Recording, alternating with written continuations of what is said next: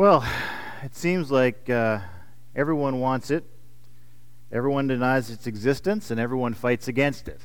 And it's called the truth. As believers, truth, reason, logic, science, these things have been important to us long before the God of truth commanded in Leviticus 19:11, "You shall not deal falsely, you shall not lie to one another." But surprise, surprise, this is not a problem that the modern world has conquered. Francesca, Francesca Gino at Harvard Business School has studied dishonesty extensively. She's been called one of the world's top 40 business professors under 40 and one of the world's 50 most influential management thinkers. In June, it was reported that the dishonesty expert was being investigated for falsifying data in four scientific published studies including one on honesty and one on how cheaters may be more creative. well, whether Gino or her accusers are lying, you have to wonder when you hear the title of one of her best selling books Rebel Talent Why It Pays to Break the Rules at Work and in Life. Don't worry, the book is evidence based. Gino is now apparently on administrative leave from Harvard. Well, let me say some words that'll bring all kinds of things to your mind. Misinformation. That's information that isn't, right? It's uh, uh, something false presented as something true, right? Uh, disinformation. That's a newer word. It was popularized in the Soviet Union and came from Russian into English. So this is uh, lies specifically intended to deceive. So that's disinformation. And there's one more malinformation. Malinformation is the worst. It's something shared intentionally in order to cause harm. And uh, originally, I thought that this word referred to lies, and it can, but it can also refer to something that you share that is true that causes harm, at least according to whoever's making the rules. What was that? Well, you ask an excellent question, but anyway, that's how they use the word. well, the irony, the, the irony is that each one of these words is often used in order to deceive, right? So, whatever side of any debate you're on, you've probably heard this, these words used of the other side. Well, I wanted to take a, a, closer look at one particular verse and its context to see if I could get a better understanding of deception from a biblical point of view. So, kind of a big picture point of view. So, that verse is Romans chapter 1, verse 18. Romans 1:18. Now, you may have studied this chapter before. I hope you have. But we're going to take uh, uh, focus on one tiny part of it, specifically thinking about deception. So go ahead and look this up in Romans 1 so you can see this for yourself. Romans chapter 1.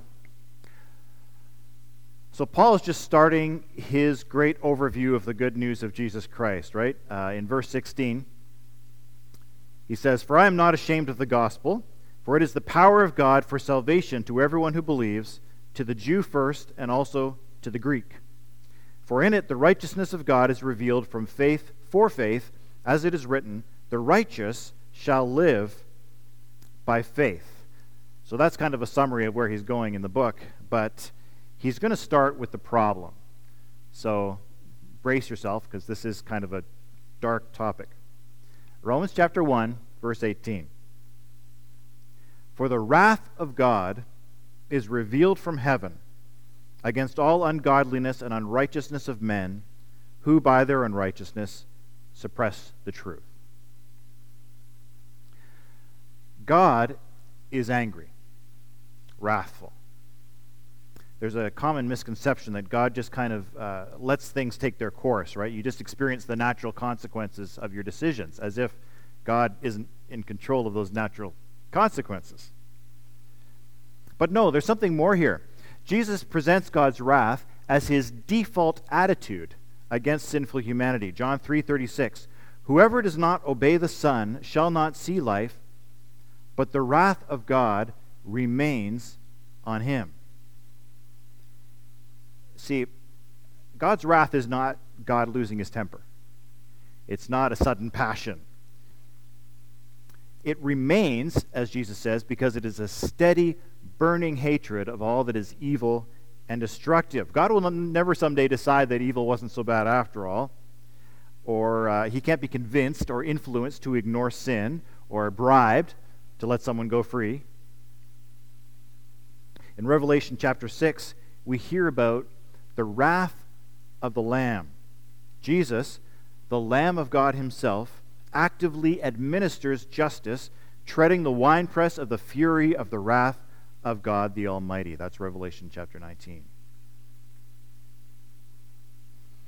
God's active anger and condemnation against that which is evil and destructive, against sinners, is good, according to the Bible. In fact, Paul rightly suggests in Romans 9:22 that God wants to show us his wrath and judgment. He wants to reveal this good part of his nature. Now, we might be in favor of other people's crimes being punished. But in the end, this teaching of God's anger is hard for us to accept because sinners, people who have broken God's law, we are the recipients of his condemnation. That is, without Christ, right? Because there is good news. If we're united with Christ, we escape God's anger. But this truth can be terrifying. You might remember uh, when Paul was standing before Felix, who was the Roman governor of Judea between 52 and 60 AD. Acts 24 25 says, And as he, Paul, reasoned about righteousness and self control and the coming judgment, Felix was alarmed and said, uh, Go away for the present. When I get an opportunity, I will summon you. He was terrified. So why is God angry and wrathful according to Romans 1:18?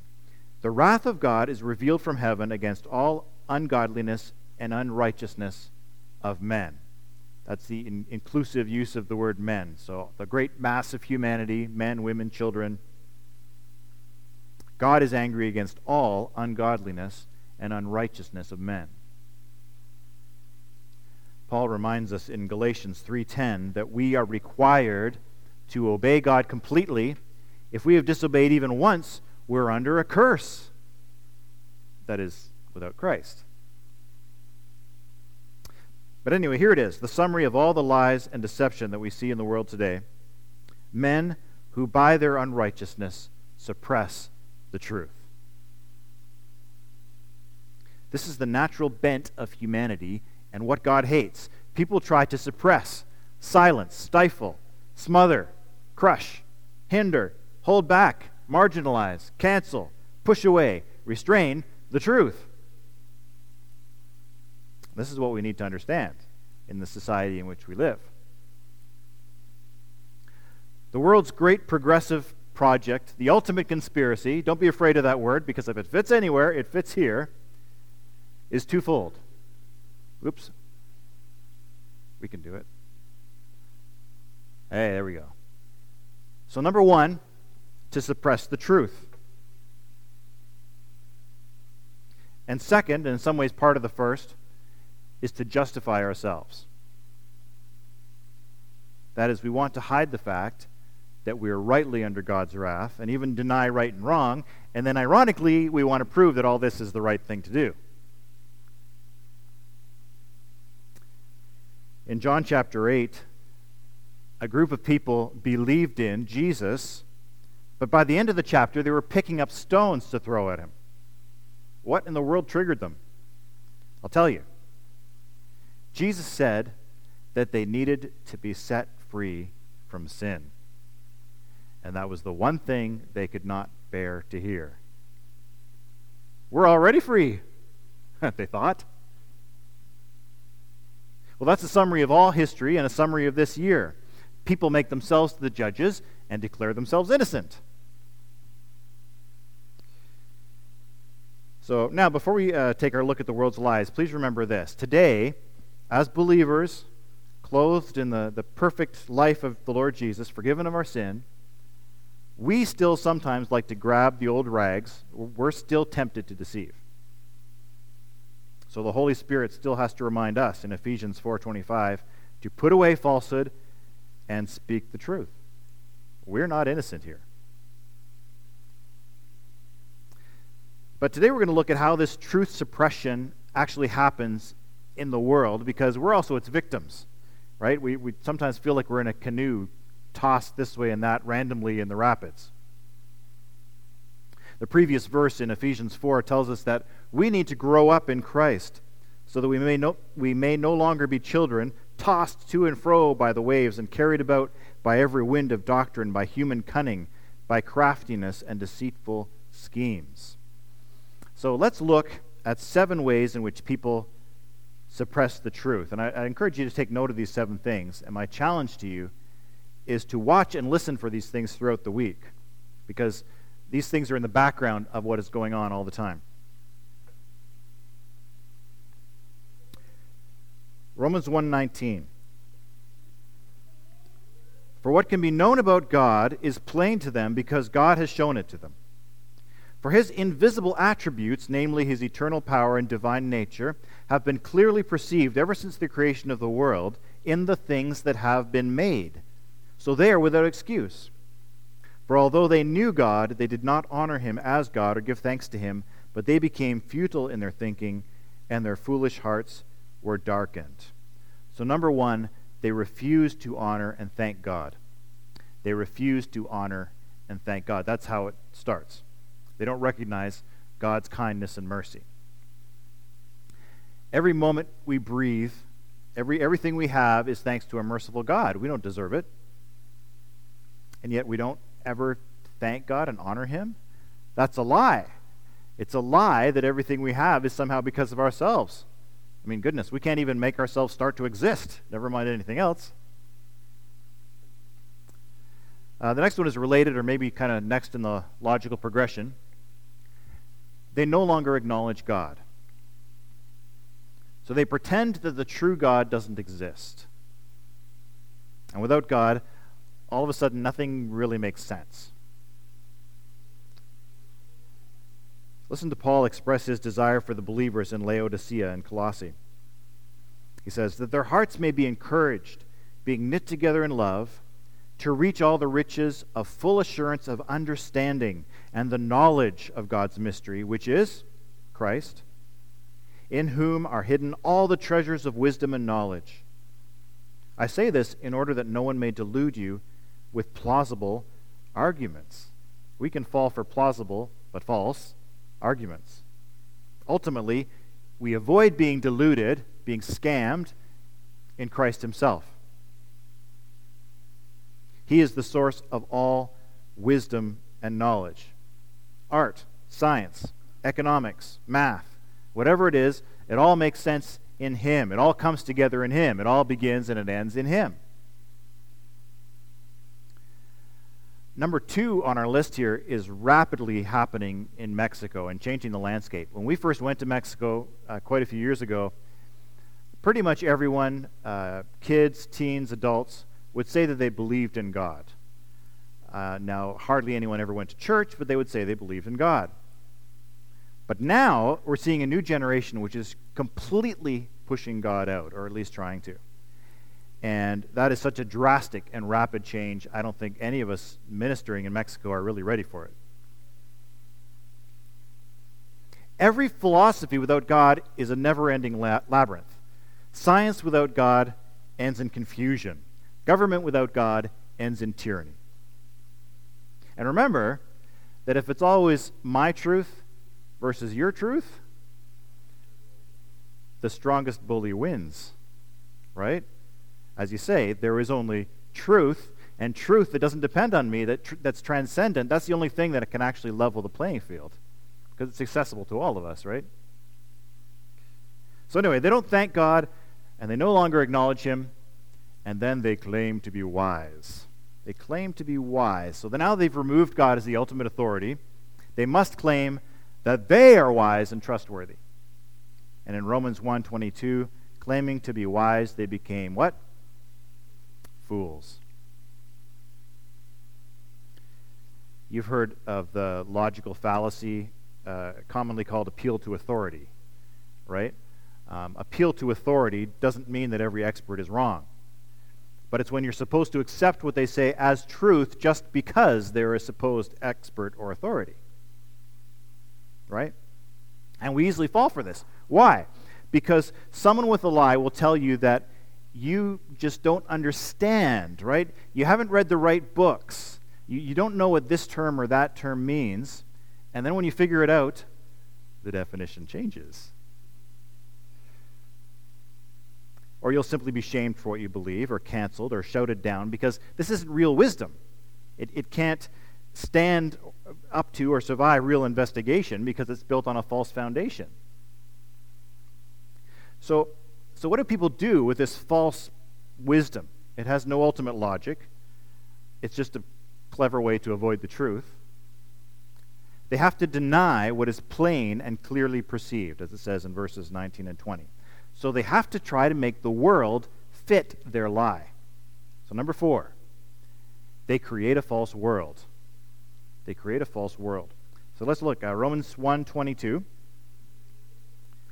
Claiming to be wise, they became fools and exchanged the glory of the immortal God for images re- resembling mortal man and birds and animals and creeping things. Therefore, God gave them up in the lusts of their hearts to impurity, to the dishonoring of their bodies among themselves, because they exchanged the truth about God for a lie, and worshipped and served the creature rather than the Creator, who is blessed forever. Amen. So, if, if God isn't the Creator and ultimate authority, it must be something in this world, or at least in this universe, right? Or uh, so we make something in this world God, or the world itself, or some human leader, or ourselves, or uh, we think of something like science and technology as our Savior. Here's a reason why there's such a push today for digital technology. And it's not all bad. We're using it right now, of course. But it is useful for creating a false world. Uh, Facebook had a shaky start with this with Meta and their metaverse. Um, but another example is an online computer game called Fortnite, with its 83 million regular players, which is giving users more and more freedom to create their world and their character and be whatever they want to be. And some people want to live their entire life in that world. So, the more people can make the digital world their reality, in online gaming or social media or movies and entertainment or whatever it is, the more they can try to create a false world in which sin has no consequences and God's purpose for them can be changed. And the more others with digital control can manipulate us into a false imaginary world. Now, a false world has to be built on half truths. It can't be 100% false or it wouldn't work, even temporarily. So it needs to be kind of propped up by a few truths, like a scaffold. And this is why people use biblical words like love to describe something that's not loving, or they'll use a negative word to describe something good.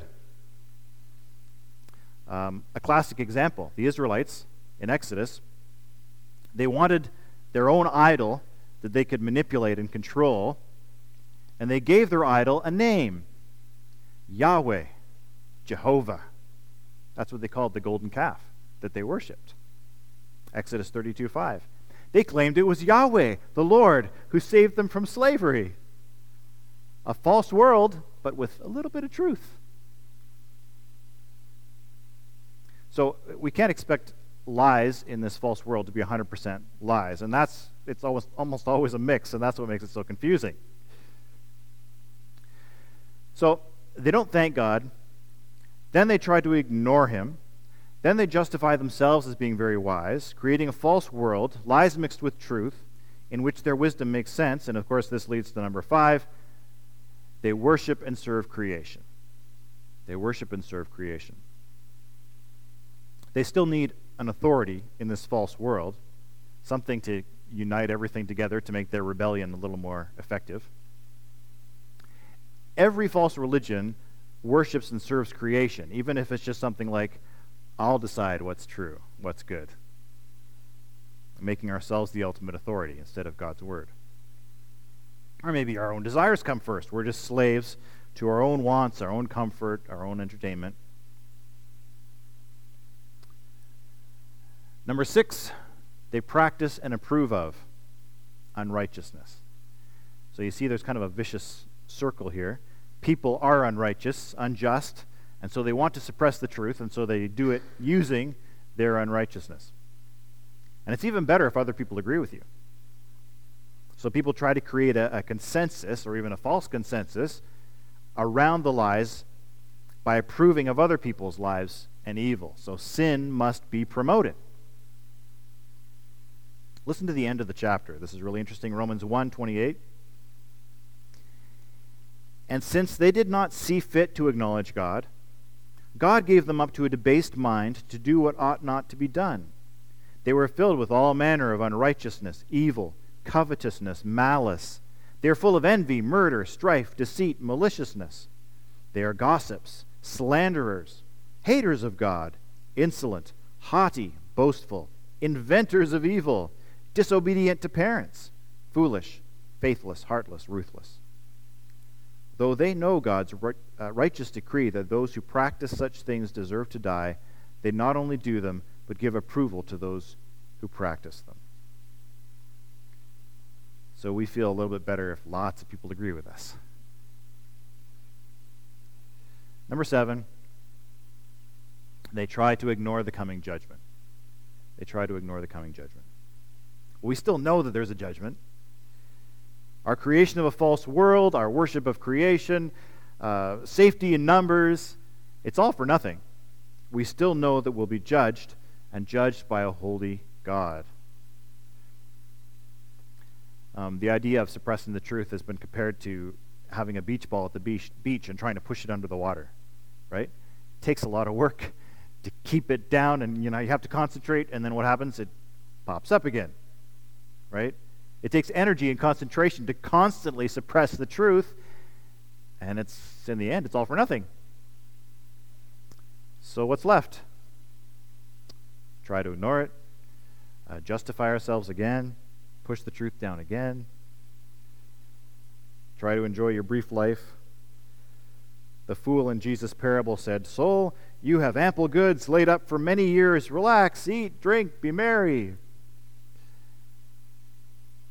But God said to him, Fool, this night your soul is required of you, and the things you have prepared, whose will they be? The scoffers in 2 Peter say, Where is the promise of his coming, the Lord's coming? For ever since the fathers fell asleep, all things are continuing as they were from the beginning of creation. For they deliberately overlook that the world was judged with a flood, and that it is now being saved for the judgment of fire, when not only will the world be destroyed and remade, but the ungodly will be destroyed. So that's just a quick summary of how the world attempts to, to suppress the truth and promote the lie. And if we can listen for these things, it will help us to evaluate information from a biblical point of view. But now, as a practice run, let's look at a quick example of what this looks like in a religious context. Okay? The Pharisees in Jesus' day uh, were mostly unbelievers, but with a strict religious life. They were Jewish leaders. And they dishonored the Father, God the Father, by rejecting God the Son, Jesus Christ, the Son of God. That's number one. They decided which of God's word, words to accept because they stole his authority and became the judges, number two. And number three. And they became their own gods, in a sense, number five. So we get to John chapter 7, and Jesus is teaching in the temple, and he's explaining that he's teaching the truth, God's word, um, that truth was out of the control of the religious leaders, as all truth is, because truth is fact, it's not dependent on any group of people. So Jesus had to be silenced. They sent some of the Levite security guards to arrest Jesus, but the Levite officers started listening to Jesus. That's always a dangerous thing to do. And they realized that this was no ordinary man. So listen to what happened.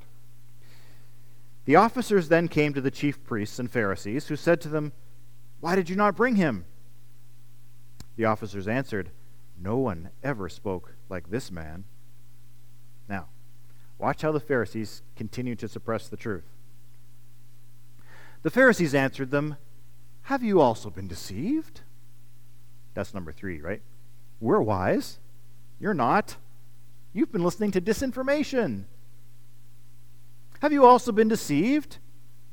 Have any of the authorities or the Pharisees believed in him? uh, we, the authorities, are wise. We know the facts, you don't. They claim to be wise, number three. They create a false world, number four. And in a sense, they worship themselves.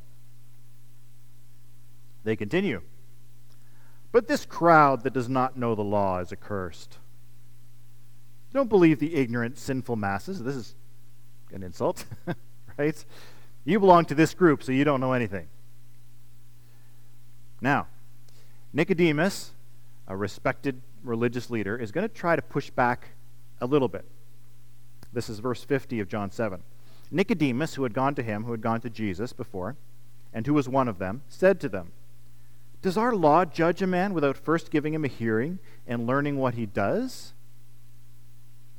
So, what's he saying? Well, let's reason and discuss and observe and, and let's talk about this.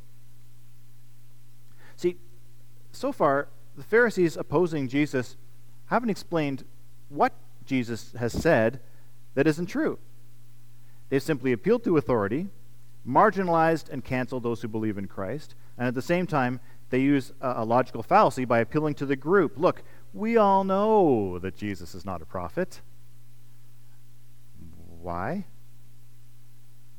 That's a false consensus because some of them actually were believers. Verse 52 They replied to Nicodemus, Are you from Galilee too? Well, that's another insult. Uh, the Galileans uh, didn't really have the right political opinions, they were too influenced by the Gentiles. That silly province has fallen for what Jesus is saying. Surely you're not like them. So Nicodemus is accused of bias. They replied, Are you from Galilee too? Search and see that no prophet arises from Galilee. And that is their only argument against Jesus' teaching. No prophet arises from Galilee. Now, if they're saying that no prophet had ever come from Galilee, that's just not true. But they might be saying that the coming Messiah wouldn't come from Galilee, which is partly true. Because according to the prophet, the Messiah would be born where? Bethlehem. That's right. So that's in the south, that's in Judah. But uh, Isaiah 9 also talks about the Messiah coming to the north, to Galilee of the Gentiles.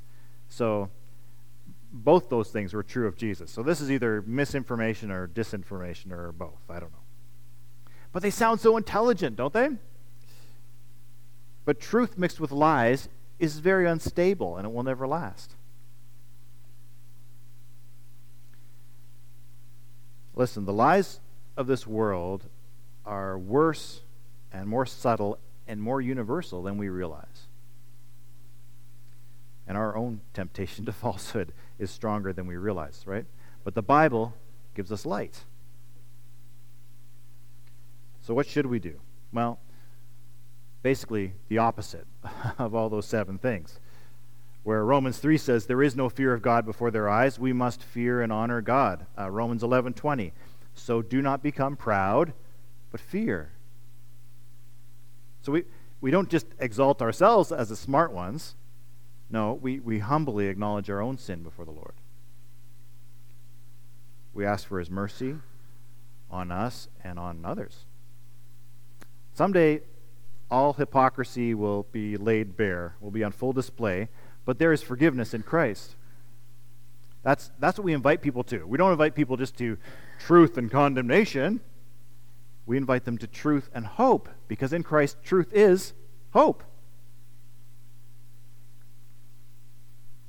Because we love Christ, we choose to love truth, and that is all truth. Because Jesus is not just Lord of Sundays, but Mondays. Jesus is not just Lord of some vague spiritual truth or some good values. He is Lord of math and science and language and your workplace and your home and government and institutions and politics and petroleum and computer systems and agriculture and your body and the stars in the sky. Jesus is Lord of all truth because Jesus is Lord of all.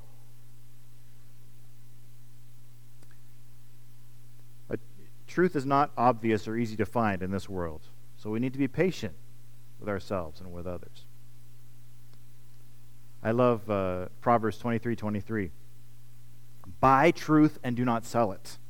Buy wisdom, instruction, and understanding. It costs to find and hold to the truth. Thank and honor God, acknowledge Him, find truth and wisdom in Christ in the real world, recognize that God is God and His creation is His creation. Practice and approve of true righteousness, true goodness, and live in the truth that judgment is coming, and warn others that the truth will triumph. Well, this is only an introduction, but we need to realize that in the Bible, we really do have the tools that we need for today's world.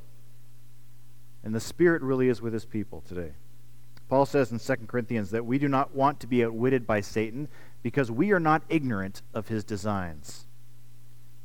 But as it says in Romans 16:20, the God of peace will soon crush Satan under your feet. The grace of our Lord Jesus Christ be with you all. So we look to him in every part of our lives because he is the truth. Let's pray.